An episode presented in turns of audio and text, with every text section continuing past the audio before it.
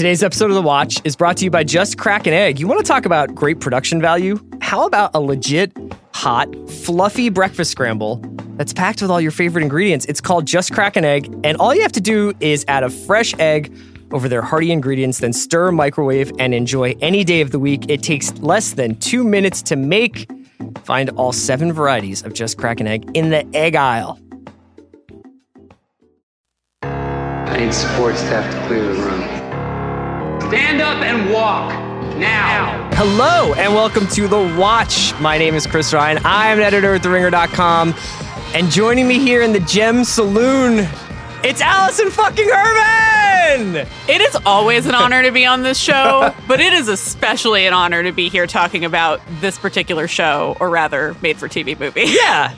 I should, should I have said fucking Alison Herman? It's like it's so hard to decide where to put the profanity I'm when sure you're talking David about Deadwood. Milch would have like a very emphatic opinion about which expletive you should attach to my name and in what order, but I'm impartial. Okay. so. Well, however you want to be known, uh, Alison is here to talk to me today about Deadwood colon the movie. I guess is what we're calling this. Yes, apparently the original title was Deadwood colon Statehood. Oh, was it really? Yeah, I was just reading a review that said Milch had that was the provisional title he'd attached to it, and then HBO was like, "We need to go more literal minded here," which seems like It a, took a while for them to make this, so I bet there at some point it was like Deadwood colon Fallout and Deadwood colon Rise of Deadwood. Deadwood Ghost Protocol. yeah, exactly. Deadwood Electric It is Boogaloo. kind of a rogue nation. All right, so let's set the scene a little bit here. Uh, later on, Jason Gallagher is going to join me, and we are actually going to talk about Jason's visit to Star Wars Galaxy's Edge. So th- I'm excited for that. But I am very excited to talk to Alison about this because she wrote a great piece on The Ringer, kind of outlining the legacy of Deadwood and the current state of um, the players involved in Deadwood. If you're not familiar with Deadwood, obviously this will be a short podcast for you. But for those of you who need a little bit of a refresher course, this was a show that aired from 2004 to 2006. It, along with Sopranos, is one of those lighthouse shows that beamed out over the dark ocean of television and was like, you can do this and change TV. It is the definition of a cult show, I think, in a lot of ways. A lot of people, basically, most of the people I know who have ever seen this show hold it very near and dear to their heart. Uh, and it is inimitable in a lot of ways, even though the format of it, I think, has been replicated. Like the idea of like a bunch of rogues in a spe- historically specific uh, setting. I don't think you could ever really capture what made this show so magical. And now, what, 19, 13 years later? yeah, 2006 to Thir- 2019. 13 years later, they have tried. I will say Deadwood is probably the first season of Deadwood, I think, is the best season of television I've ever seen. This is one of my favorite shows. And I was never one of these people who was who felt robbed by its disappearance. You know, I mean, it, this was a little bit more like you talk about in your in your piece, Alison, how how things happened back then. Shows got canceled. Now, Deadwood's one of the only prestige, huge, big ticket shows to not get its ending. Right. It's one of those shows that is kind of the last remnant of a bygone era of television. Weirdly, I think Lost is almost an interesting comparison in that Lost was one of like the last shows ever made where they did the network plotting thing of like, we don't know how long this is going to go on. So we're just going to make stuff up as we go Sure. because we have to, because we don't know when this is going to end.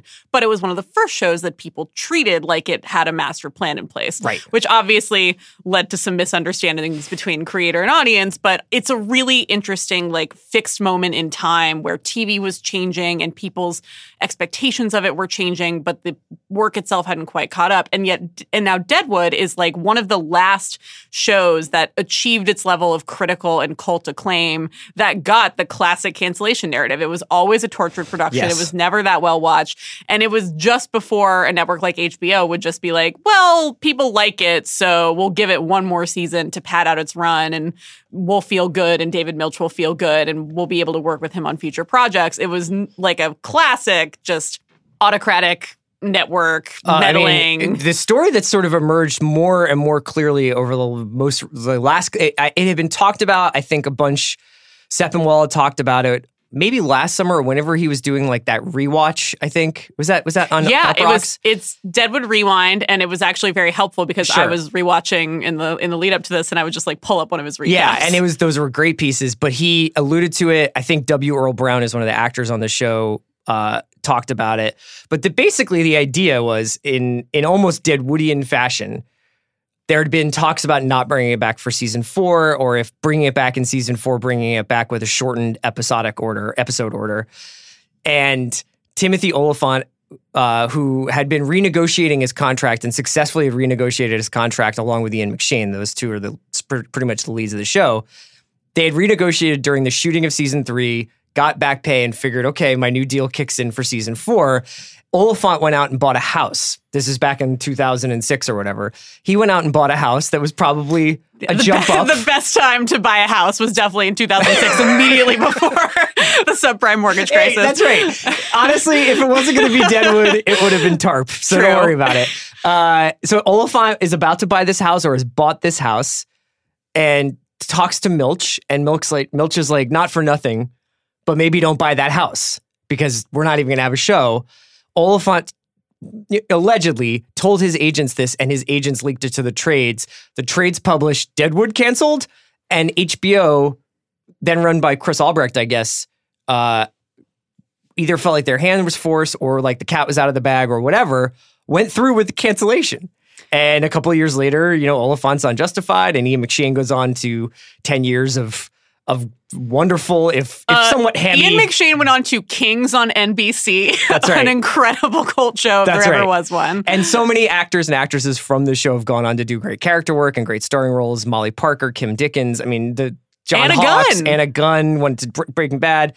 This was literally the uh, Hall of Fame of character actors and also launched a dozen careers.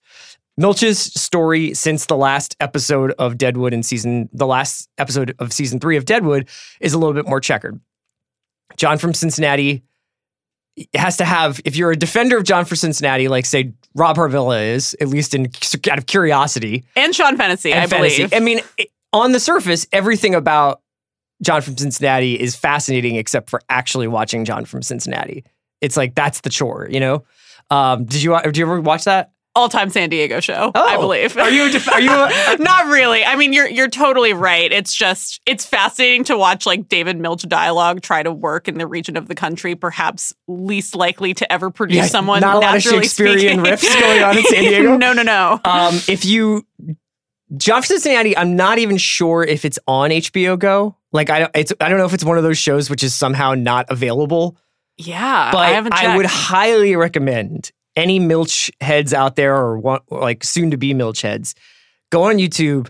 There is a video. If you just write like Milch John from Cincinnati explanation, it's basically this like I don't know, like pretty long, like maybe 20 minute video of David Milch standing in a parking lot in a motel wherever they're shooting this thing and the cast in various stages of being in costume. So some people are like wearing Uggs and then others are like in full John from Cincinnati costume. And it's Milch with these pages doing a long monologue about what the monologue means. So he'll read a line of dialogue and then he'll be like, and this guy, he's saying cave paintings. He's saying, I see an image, therefore I actualize Oh my my existence. And it's like this amazing New York riff about like, you know, the, the Plato cave myth or whatever, and it's it's incredible. So if you haven't seen John Yeah. I was going to bring this up later, but uh, something that the Deadwood movie and the whole saga around it reminds me a lot of is Twin Peaks. Another, you know, Yeah, yeah, yeah. pre Golden Age Sure. story of cancellation gets brought back in a different form, and a lot of it is about like the passage of time and how age has actually affected these people. But also, there is just an amazing trove of Twin Peaks YouTube ephemera that's just like David Lynch being David Lynch. Yes. and this sounds like it's very much in the same. He's talking about there was recently. Uh, I don't know if it was like a, a just a couple of images or if there's actually a video, but it's Lynch directing kids, like children, on Twin Peaks: The Return set.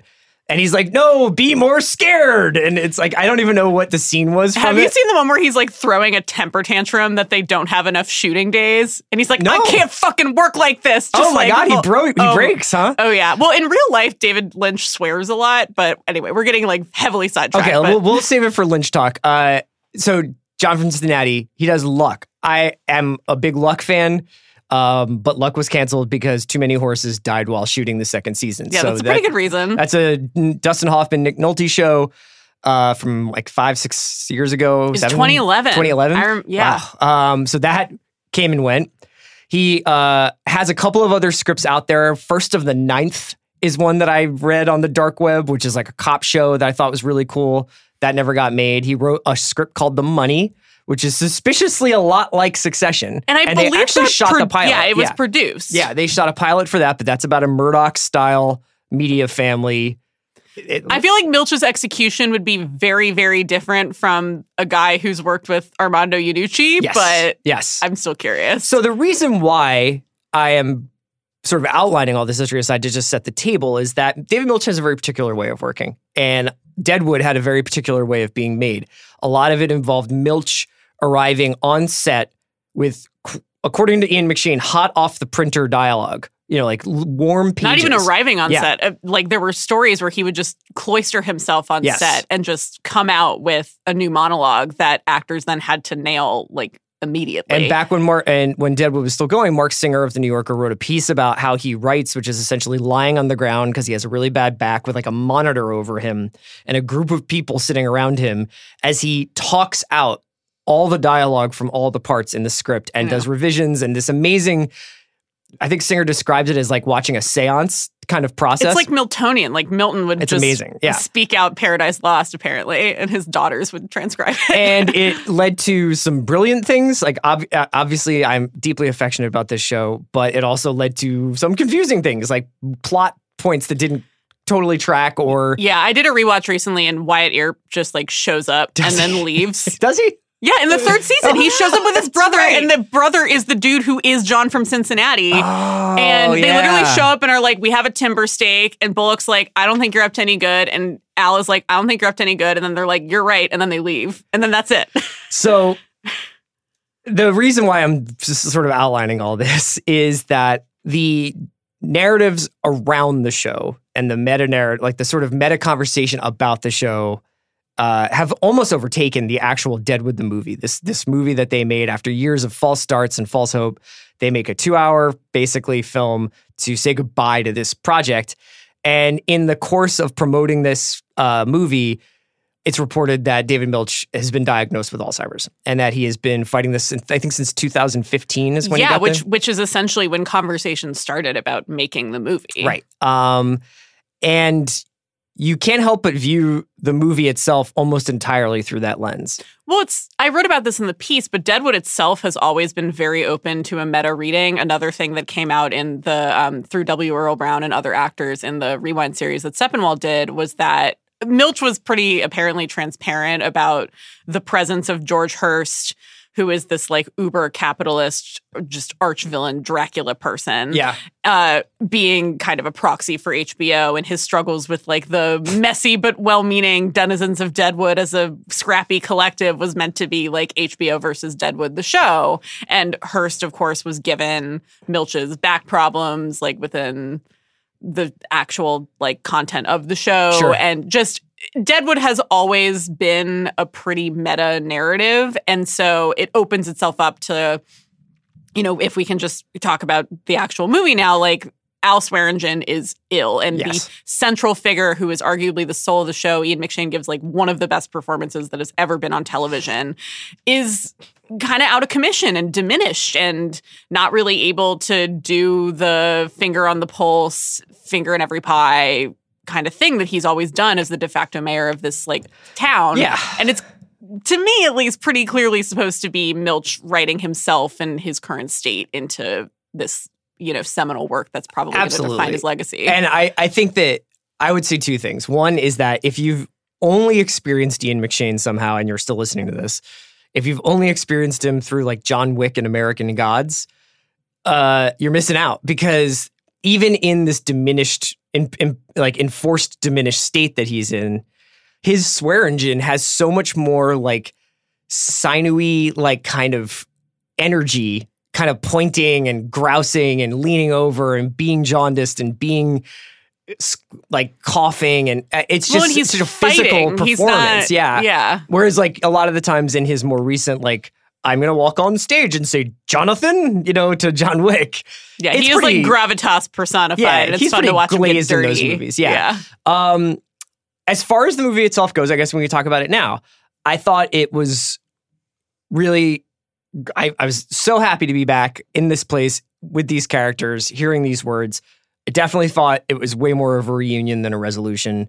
uh, Absolutely. which was okay because I didn't I didn't need to know how they got off the island. You know what I mean? I didn't need to know who the Night King really was. or and Deadwood is not a throne. Yeah. plotty show. Yeah. Like, first of all, it's based on real history. Deadwood is a real place. Obviously, George Hearst is a real person, and so actually are Alan Seth Bullock. But you know, you can like look on Wikipedia what happened to Sure. South Dakota. It is clearly still a part of the Union. like, yeah, they, they made it. it's it's just never been a show that is very much about like what's going to happen to these people Right. nor is it a show interestingly i think given to the compressed plotting of a movie like Mhm. deadwood is a hangout it's like i know all these people i just want to kind of sit and watch them interact because david milch writes them in such a compelling way and the interactions between them in such a compelling way and that's not really a like let's squish this all into two hours. It's not a very compressed type of story. So I, I definitely think the movie is the most rewarding if you go in knowing the limitations of the form relative to what makes Deadwood Deadwood.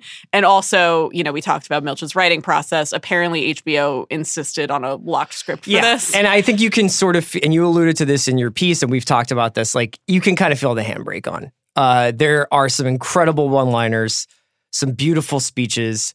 Swearingen sign off is incredible. Uh, but it doesn't feel as much like as much of a fever dream um, as the first three seasons, and especially the first two seasons, I think, do. Um, it feels a little bit like the first version that he came up with and that they decided to say this is the best we got right now.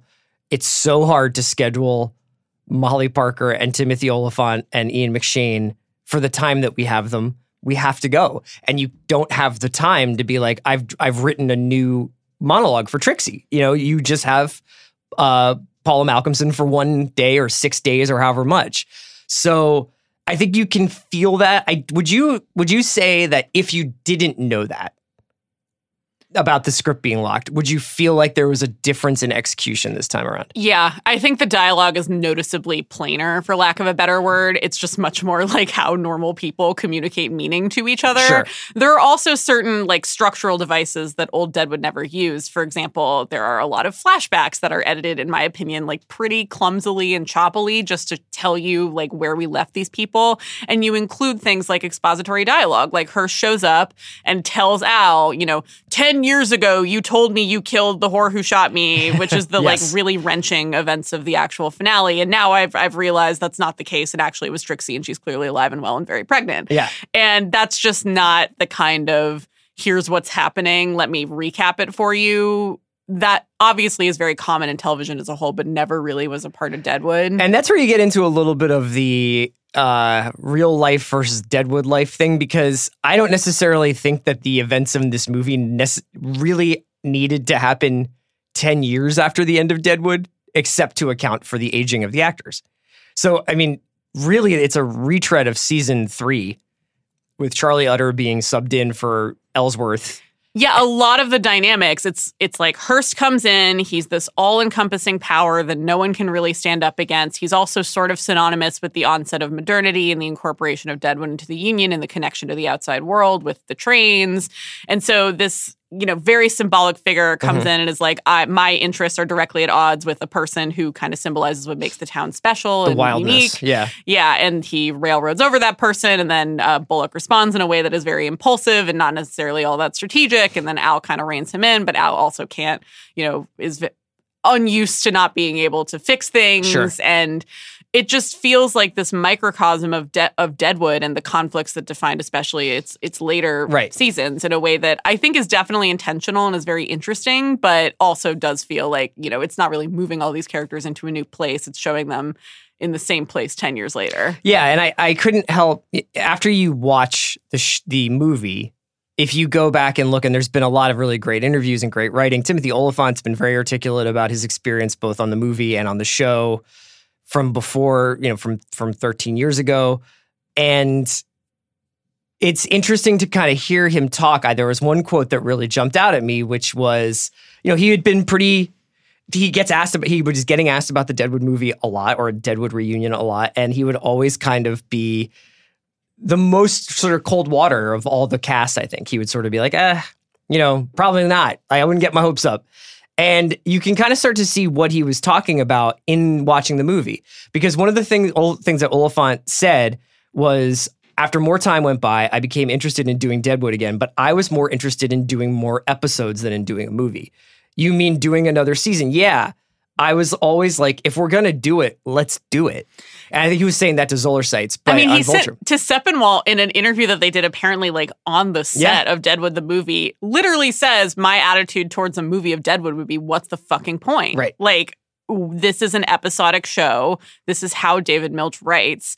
It doesn't make any sense to try to compress it. And it was really interesting to watch someone be that transparent about the limitations of what they're doing, even like as they are literally doing it. Mhm. And I don't think his performance as Bullock is any diminished or, you know, it doesn't feel like he's half-assing it at all. It's a great performance. Yeah. It's just interesting to watch someone be that open about a little bit of Raylan and Givens in this Bullock this time around. A little bit. yeah, like the, one of the cool things about Deadwood the first time around was Sh- Seth was not a sheriff with all the answers and was not like often what would ha- be so frustrating. I mean, I mean frustrating on the part like I felt frustration for the characters was the way in which this their actions were often like checkmated by other people's plans. You know, so mm-hmm. Bullock it wasn't a traditional like a dirty guy trying to go straight or a lawman trying to leave behind the badge. It was really it was much more nuanced than that. But Bullock was often stymied by people like Hearst, by people like Al, even by people like Farnum who would get in his way in, in, in little ways. So to watch him sort of be this Clint Eastwood character in this episode in this movie was it was an interesting variation on on where he had kind of come from. Totally, but you also get that same dynamic he's always had where he lets a mob get pretty close to killing Yes, Hearst yeah. and then he sees all which is a very you know good callback to the first episode ever, where he basically hangs a guy in front of a lynch mob for justice, so Yep. that they can't do it. I mean, it there were nice echoes throughout. Was there any particular plot line or moment in the movie that really j- jumped out at you as like as special outside of it just being like, oh, cool, there's like so and so and so and so. Trixie's resolution is really satisfying to see. It's nice to see, you know, her and Saul end up together. And also that was a plot line that really encapsulated this is more of a reunion than a movie. It literally single-handedly squishes together all these events that you associate with big TV events. Like there's a marriage, there's a birth, there's a, you know, passing away of maybe not confirmed of the father figure.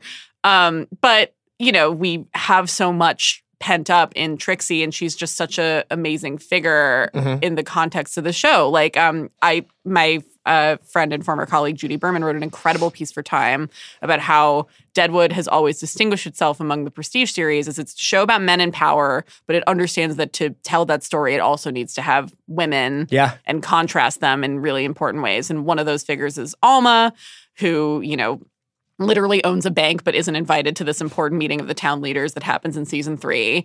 But Trixie is just, you know, she's so important to Al. She's so important to Saul and sort of, you know, also important to the Bullocks. She's so important to Alma. She really ties all these people together. She's kind of the soul of the show. And just watching her you know, get this conventional resolution in some ways, but she's also given away by her former pimp on her wedding day. Was Sure.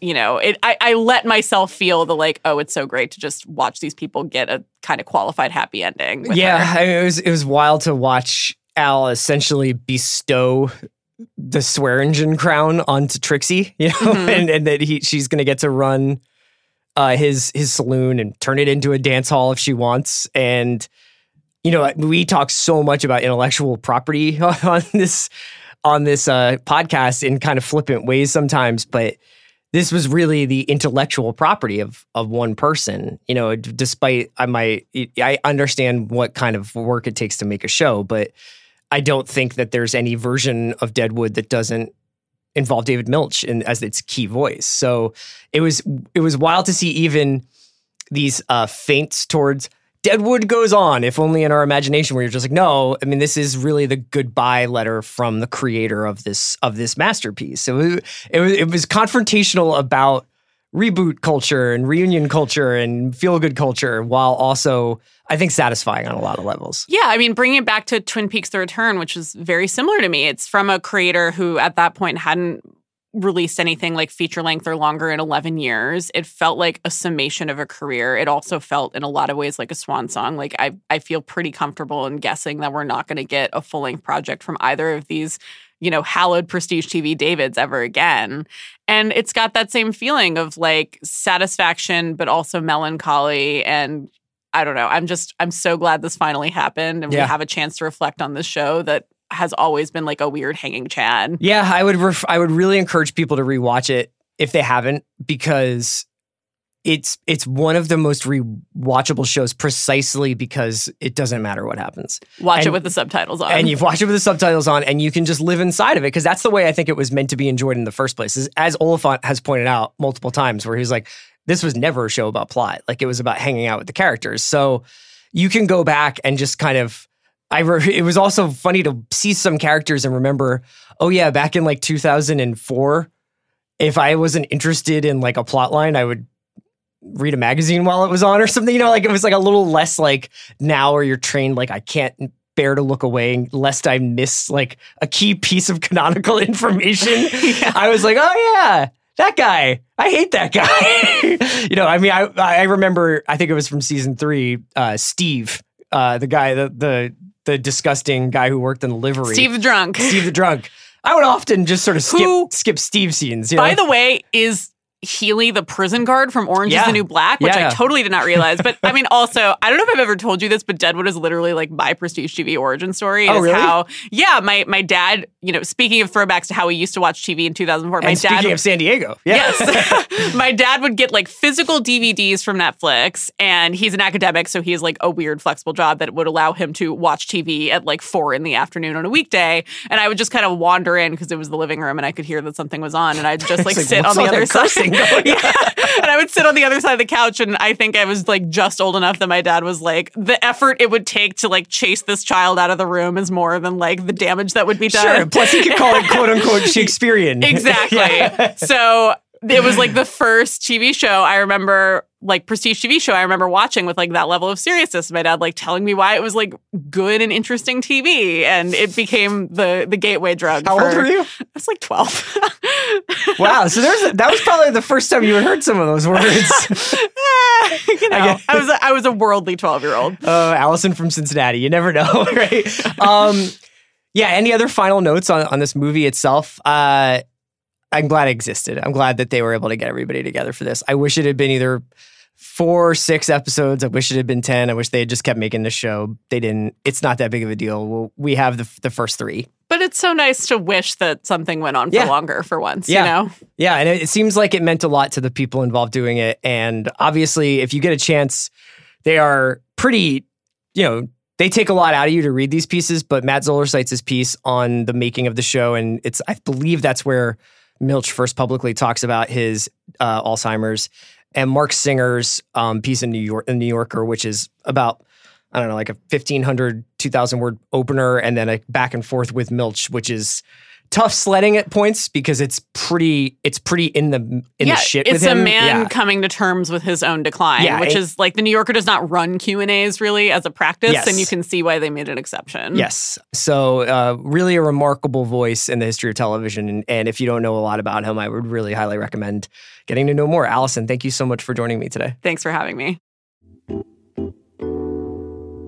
Today's episode of The Watch is brought to you by Acorn TV, the creator of the hit series Bodyguard, once again has the UK's number one show of the year, Line of Duty. This thing is really good. I'm going to talk about it on the pod soon. It's got an all new season streaming exclusively on Acorn TV. Acorn TV streams British and international crime dramas, psychological thrillers, and mysteries for just $5.99 a month. Line of Duty is a cat and mouse thriller that takes a probing look into modern police corruption with gripping storylines and breathtaking cliffhangers.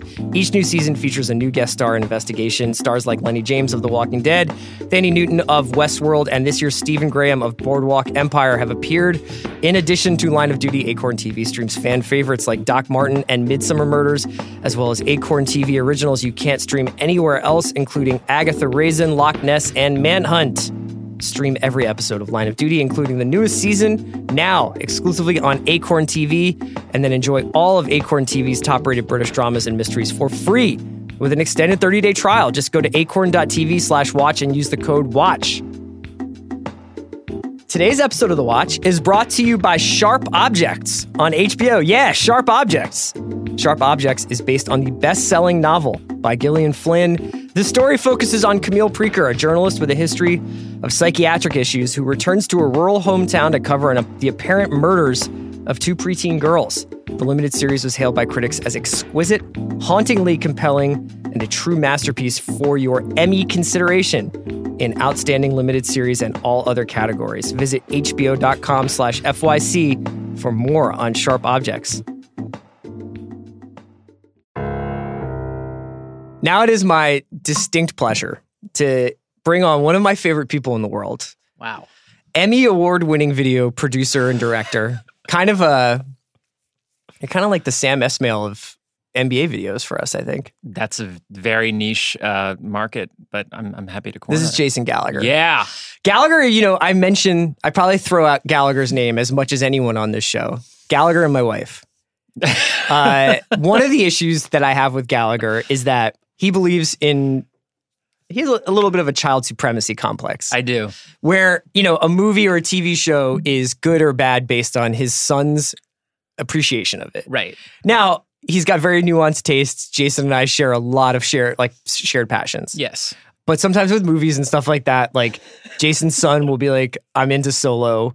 And Jason will be like, cause my son is into solo, it makes it a good movie. And I'm just like, that's not how this works. And you're completely, completely baffled by the fact that, like, my son has a smile on his face and it affects me. And you're just like, yeah, but solo's but the second mine? act didn't make any sense. yeah. So Greenwald thinks I'm a monster for this take. I'm surprised you're still friends with me, but call this an olive branch. Okay, uh, great. But more so, I wanted to exploit your relationship with your son because you took yes. your kid to Star Wars Galaxy's Edge. Opening day. Tell me a little bit about like okay, so you guys I know went through a very long ticket process to to get into this to this amusement park. Star Wars Galaxy's Edge is the new Disneyland section de- Yeah, dedicated to Star Wars. Yeah. At what point did did your son like become sentient about the possibility of going to Galaxy's Edge? Like how long has he been like I heard from a kid in school? Yeah. What what's the deal? Well, um, we we are annual pass holders to Disneyland, so we go, Okay. and they've been sort of you know keeping the the new land. You get a newsletter. yeah, whatever. well, we get emails, and then we get. Um, but also, it's it's all over the park, and there's like a specific section of the park. I remember the first time we ever went. Uh, there's a big painting that shows the land, and it's like coming next year. I think this was like a year and a half ago, and my son saw it and was like, "What is that?" Right. And so I explained it to him, and then yeah, we we actually held back telling him that we were going to go when we went Right. until only a few days before, Right. Um, because the last thing you want to do is something pop up. And we, he was was he like cool or was he like "I- I just got drafted number one? Uh, it took some explaining. I was like, "We're going to Galaxy's Edge," and he was like, "Sweet." And, and then and then I was kind of like, and then I was like, "No, no, no!" But like, you're gonna ride the Millennium Falcon. And then he was just like, "Wait, wait, what?" Like, pause. Did his really brain quick. break yeah, for a He was like, "What do you mean ride it?" And then we just talk. And then he started to sort of make up things.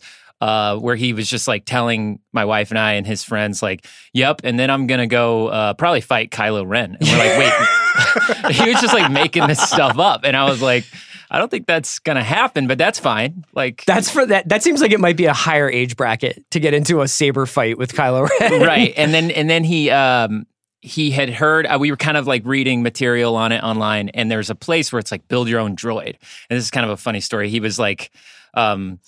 There's a section where you can build a droid. It's like it's pretty expensive, but whatever. And uh, so he's really excited about the the possibility of this. And then we walk in, and it's very clearly not a real droid. It's still really cool. It's remote control. It's probably like two feet high, but he thought real droid. And when he saw that, he was Oh, like, "The hell man. is this? This is a toy." I'm gonna make your son a droid called the Downer Droid that just rolls into the room and goes, "Do you know that there were second act problems with Solo?" what is this character's main motivation? Okay, Friday rolls around. You guys go out to Anaheim. That's right. Give me uh, a sense of like you've been to Disneyland a bunch. Right. What's the like crowd situation? Like, what's the? Is it pandemonium? Is it like It's really not terrible. Okay. Um, we went in the reservation period Because they're they're kind of doing it like they're only letting so many people in, Yeah. right? Okay. So for the first month, you have to have a reservation, and the reservations last for four hours. Um, and they do a really good job managing it. And I, it, from what I can gather, it's basically because they overstaff the hell out of it. Um, Hmm. Like you literally can't walk anywhere without an employee being like, "Hi, any questions?" or whatever. Um, so the process of getting in was pretty smooth, and they let uh, each reservation in every three hours. So just a pro tip for anyone who has reservations: the first and last hour are like twice as many people are in the land, and it's really congested. Why the last hour? Um, because it's every three hours. Oh, okay. Yeah. So like there's like there's Yeah. like a basically an overlap period where people from the group prior and the Right. f- group after. And the purpose of that is to to make the congestion going in and out of the land during a reservation uh, a lot less um, hectic. I Okay. guess. Yeah, Okay. yeah. But the middle two hours are litty Okay. because there there's half the people in there, and you can just essentially just run around, and there's a lot less people. Okay. So you walk in. Yeah. Is there like a narrative to the experience, or is it like just like here's a Death Star, here's a Millennium Falcon, No. here is the last scene of Rogue One where you get annihilated by a Death Star? dog this this isn't tomorrowland Okay. this isn't your dad's playland Oh, okay this hit- is like immersive this is a story it is technically star wars canon star wars galaxy's edge Mhm. and if you want to be up to date on that canon you have to go to the land uh, it takes place between the last jedi and rise of skywalker so you're never really going to see any of those old characters you love because it is it is set in time. Intervening years. Gotcha. Yeah, okay. yeah and it's it takes place uh, Isn't that when Mandalorian's supposed to take place? After Jedi? I thought so. Yeah, You're the Mandalorian guy. I know. When Yeah. when they open Mandalorian land, I'll be there. So when it's just bounty hunters, I mean, so basically, me and all the other forty year old guys will be psyched. I, I I did think a lot. Like, will Chris Ryan enjoy this? Would Chris Ryan enjoy this? Because on the one hand, you love Star Wars. On that, on the other hand, you you dislike children and no, children that's not true. things. I like kids plenty. I do like kids plenty. I just don't think that they should have a, a preponderance of influence on culture. That's all. You're we're well past that. Okay. It's happening. Yeah. Um. So, anyways. It takes place on a, uh, on a, a ten, like a Black Spire outpost is what it's called, Mhm. in a in a planet called Batuu. Yeah, right. which is on the edge of the galaxy. It's been referenced in you know books and movies and things like that. But yeah, essentially, and and and the only ride there right now is Millennium Falcon Smuggler's Run, Yeah. and that like there's a whole story there where like Chewie after Last Jedi goes to Batuu, parks the Millennium Falcon to get it um repaired Get and the oil stuff. changed, Yeah, and yeah. there's like there's even like nice little Easter eggs. There's like little porg nests around it and stuff stuff like that because obviously Last Jedi just happened. And uh yeah, the ride is like is this whole thing where where a character who's uh referenced, I believe, in the cartoons, his name's Hondo, but he wants to um take the Millennium Falcon on a smuggler's run. Hondo, Hondo. Yeah. but not okay. Not Han Solo. Yeah, I got- I got it, yeah. my my son was equally confused. You guys have that one thing in common, um, and so yeah, it's really neat. And and all the cast members there, which are which are is is code for Disney employees. Yeah, right. Um, have a backstory, and Did they, tell you the backstory? If you want to know it, you can ask it. And Did you? no, I didn't feel like it. But Did you hear other people being like, "So what's your what's your mo, man? What's your what's I your heard resume?" one, I overheard one thing uh, about a guy talking about an experience he had in the in the marketplace. okay, which which I I couldn't tell. Okay. Well, The the humorous thing is it leads to sort of some funny situations. Like they can't really reference the place as a theme park, and so when you're like, "Hey, where's this ride?" They Yeah. have to be like, "I don't know what ride you're talking about, but if you want to do blank." Then that's where it is, or whatever. I and love so at one point, um, that guy is like a. He's just going on auditions, man. He's just trying to get a job on on uh, on Animal Kingdom or something. so so we're got to do a shift where he's not allowed to be like, "Yeah, the bathroom's over there."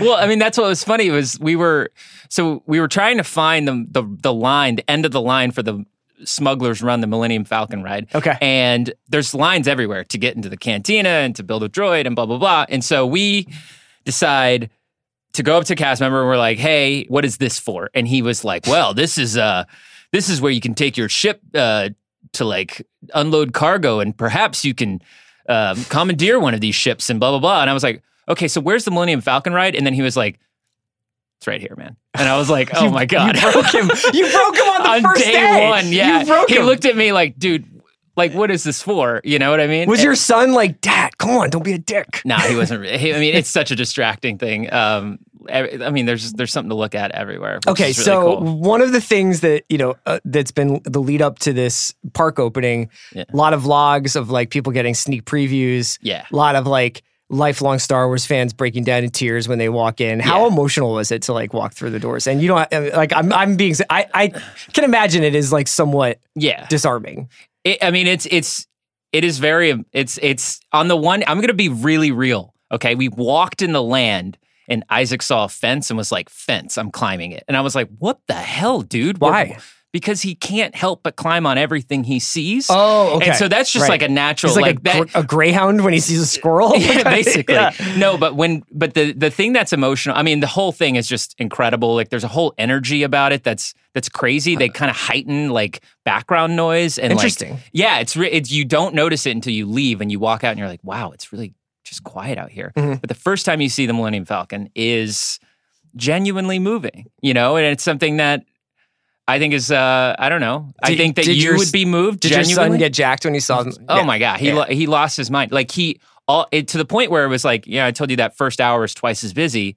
The the wait for it was like an hour and fifty minutes or something. Oh my to- god, to- that's see, that's tough. If it's a four-hour yeah. thing, So it, it the wait for it was whatever. Talked to a cast member and he was like, I believe you can probably uh you know commandeer this ship here in the next couple of hours when it when the lines die down. And I'm like, okay, cla- whatever. classic smuggler talk. yeah, it's like, all right, great.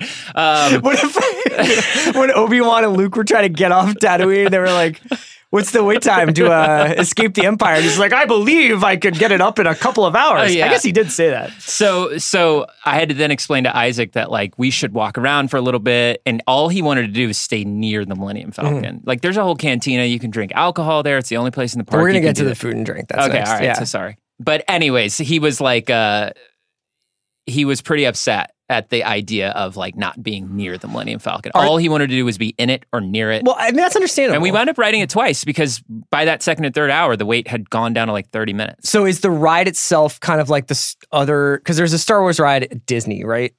Yeah. And it's basically you're like you're on a bench and you're looking at a screen and you get shaken a lot. Yeah, yeah. Is that what it is? That's exactly what it is. I'm not trying Um, to be a dick. I'm no, just no, no, but this, but this is uh it's basically what it is. It's a lot more. Uh, I mean, it's it's it's a lot cooler, and uh, and it, essentially you feel like you're in the Millennium Falcon, and you go into hyperspace, right? and you go into hyperspace, speed, yeah. and they and they give out. There's six people per like sort of cabin or Mhm. whatever, and there's three jobs. So there's an engineer, a gunner, and a pilot, and um. Yeah, you get assigned a job, and so each time you? you do it, we did it twice. So we were engineers, and then we were pilots okay. the people who were with us when we were pilots were not very pleased with the fact that a child was a pilot because Uh-huh. it really does affect the entire ride. It does it? Yeah. it really? Yeah. And so he's like crashing into stuff and I'm just like I'm like sitting there trying to help him and and people are yelling at him, "Come on, push the button." And I'm just like 5-year-old guys, like 5-year-old. Yeah, so there's no wild. li- age requirement for flying a spaceship. No, but we were not in this world, not in this world. And then, um, but when we were engineers, you know, it's it's you sit in the back and you push a lot of buttons to try to fix it or whatever. Um, it's kind of wild because you like you can't watch the screen. I gotta tell you something. When this when when this goes public, Yeah, and I, I if I go to this, Yeah. and I wait two hours to get on the Millennium Falcon, Yeah. I have to be a fucking engineer. I'm Well- not going to be very happy about that. And No, I'm but that- also, that is a If I get sick because some five year old is like, it would be cool to fly into an asteroid. I'm definitely going up to a cast member and be like, give me my money back. dude. But but that's what that's sincerely like the feeling you get. We were engineers first, and Isaac can't. You know, it's all about the kids, and Isaac can't reach some of those buttons. I think it's going to be like a legitimate issue. I love the land. If you're listening, Disney, I love the land, but it is going to be an issue. People wait a long time for this, and if they have to be engineers to the point where they're pushing buttons but not being able to watch the screen, uh, it's it's pretty. You know, Yeah. and and and already on our second pass, already you hear people going up to the people assigning it, being like, "I want to be a pilot." Already sort of making those demands. Like, I just waited. Like, saw one woman be, "I waited here for blah blah blah. This is my second time around. I don't want to be sitting in the back." Wow. It's- It's sweet. Awesome. Yeah. so it could. I mean, I don't know. I, When it gets like real hot out there Yeah. and people have been drinking and it's like they're and they're like you have to get they're gonna what if people blow chunks on the Millennium Falcon because your kid flies into the side of something? I mean, it's it's a possibility. But Isaac had a great time Good. and just That's all that literally matters. didn't. That's literally all that matters.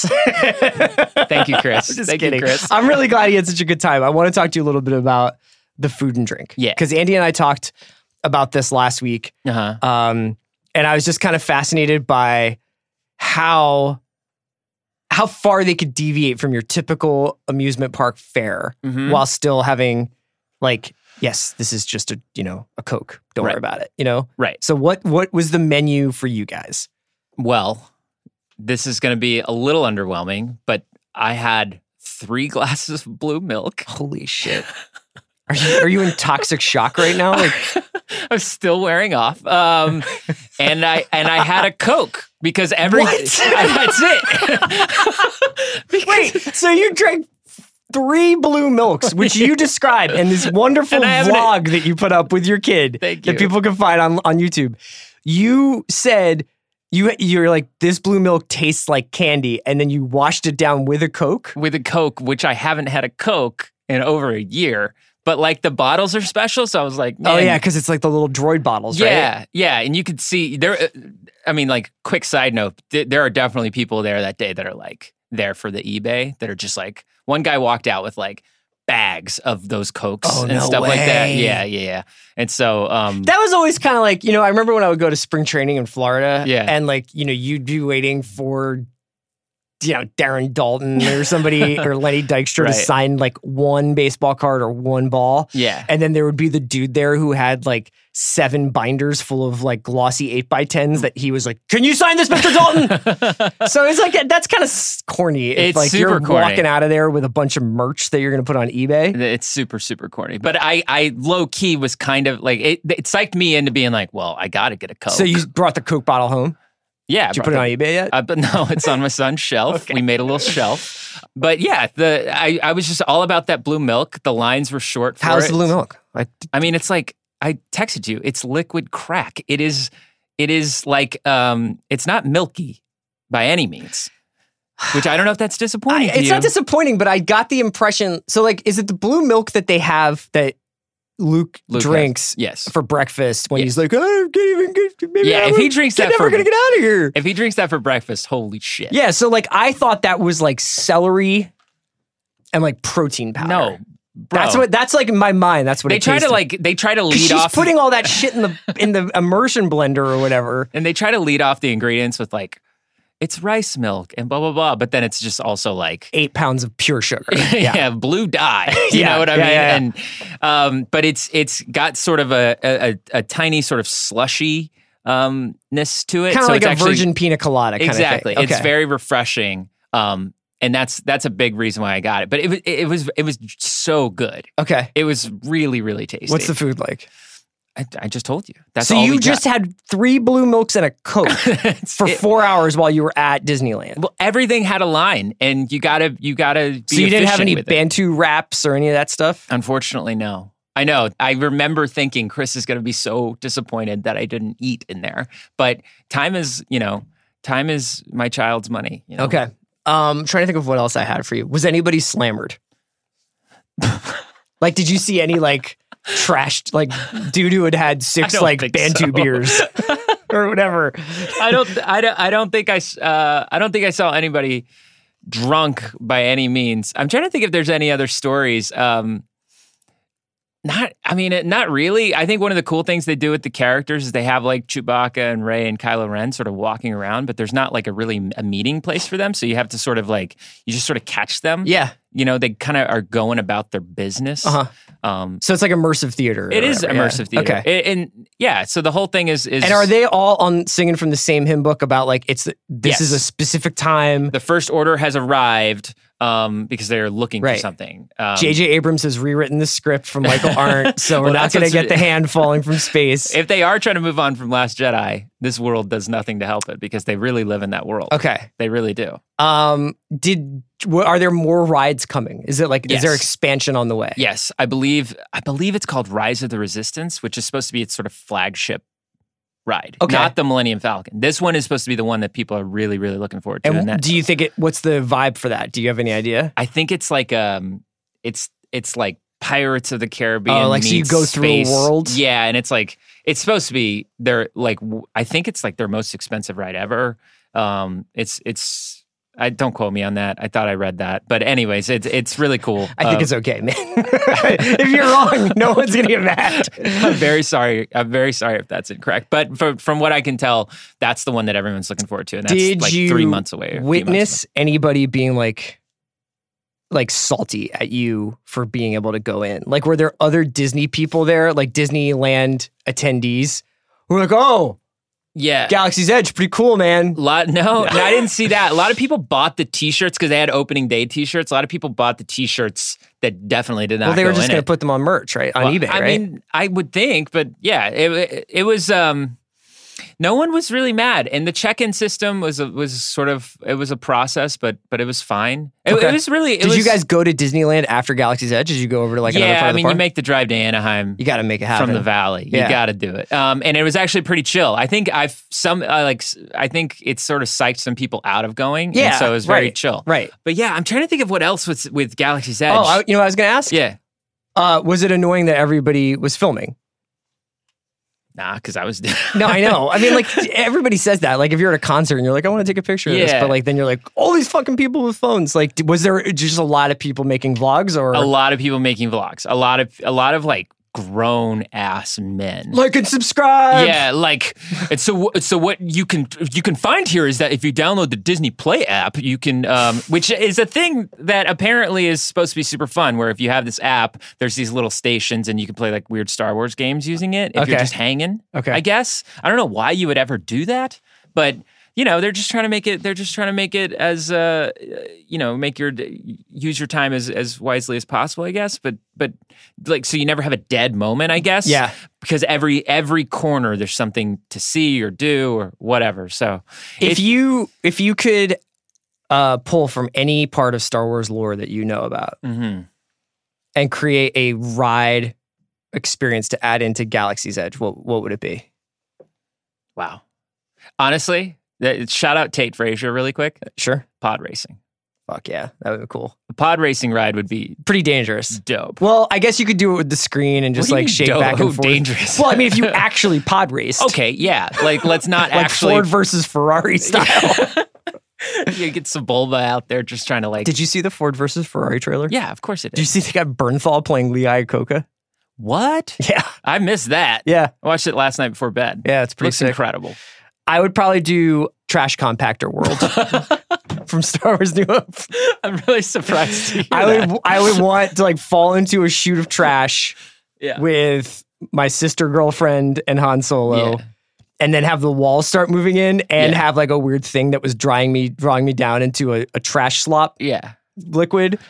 And then like have to like get CP3PO to Do you ever C3PO think about why they didn't just like the stormtroopers just didn't start shooting down there?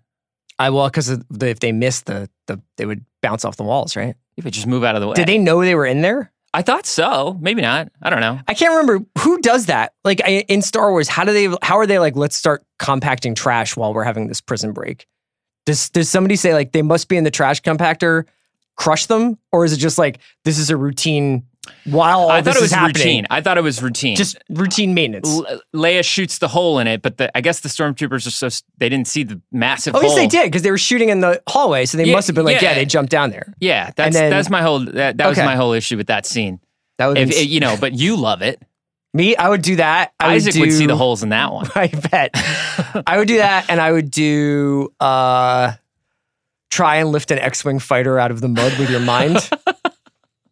but like you, you How know, do like you do it? basically, it would be like you'd make somebody concentrate for thirty seconds, and then it would move. You know? wow, and Yeah. you just stand there. Yeah, and you'd be like, "You're psychic. Congratulations. That'll be 80 dollars." That's pretty great. Are you, we're on on on one to ten. What? How do you want to go? Uh, I would like to go, but I'm not going to go. like I, I, I don't want to drive to Anaheim uh, to do this, and and I think also like I really like Disney Yeah. World, and Do Dis- you really? I love Epcot. That's yeah. so off brand for um, but it's not it's not like a bucket list thing for me anymore. It's so I'm gonna let. First of all, gotta wait for Rise of the Resistance to open. you. Got to do that. Second of all, it doesn't sound like I'm in any luck with these reservations. Yeah. Third of all, I've been banned from eBay, so it's no point in me going just to get Is that merch. real? No, I Because I have. Have you really? Yeah, long Why? story. Uh, I used to work for a computer refurbishing company, and um, You're like empty computers to people. yeah, something. Ha- I don't even remember what happened, but basically, I banned from eBay. Long story short. So you can't sell any of the things you got anyway. No, and they're really good about like if you like put another card on, or like if they can find any connection to you, they're like, no. So sir. the one place where like behavior is being policed on the internet is eBay. eBay.com. Great. glad, Yeah. Glad we got that taken out. The um, Elizabeth Warren's going to be like, eBay's fine. Everything else, break it up. Everything else break up. eBay's got it. Break up Galaxy's Edge. I'm telling you, it, it, they they're to this day. still- Okay. it's been eight years. Glowing reviews from your child. Yes, we loved it. Okay. Will you go back again or are you going to wait for ri- the Rise of the Resistance? We'll we'll wait for Rise of the Resistance, and I think that the reservation period was the way to do it. Um, I think it's going to be pretty out of control otherwise. Um, and they've got a whole uh, like a whole other land opening next year too. What do you mean? like it's like Marvel Land is opening next year. really? Yeah, What's Calif- that going to be? California Adventure. I guess you go to like Asgard and stuff.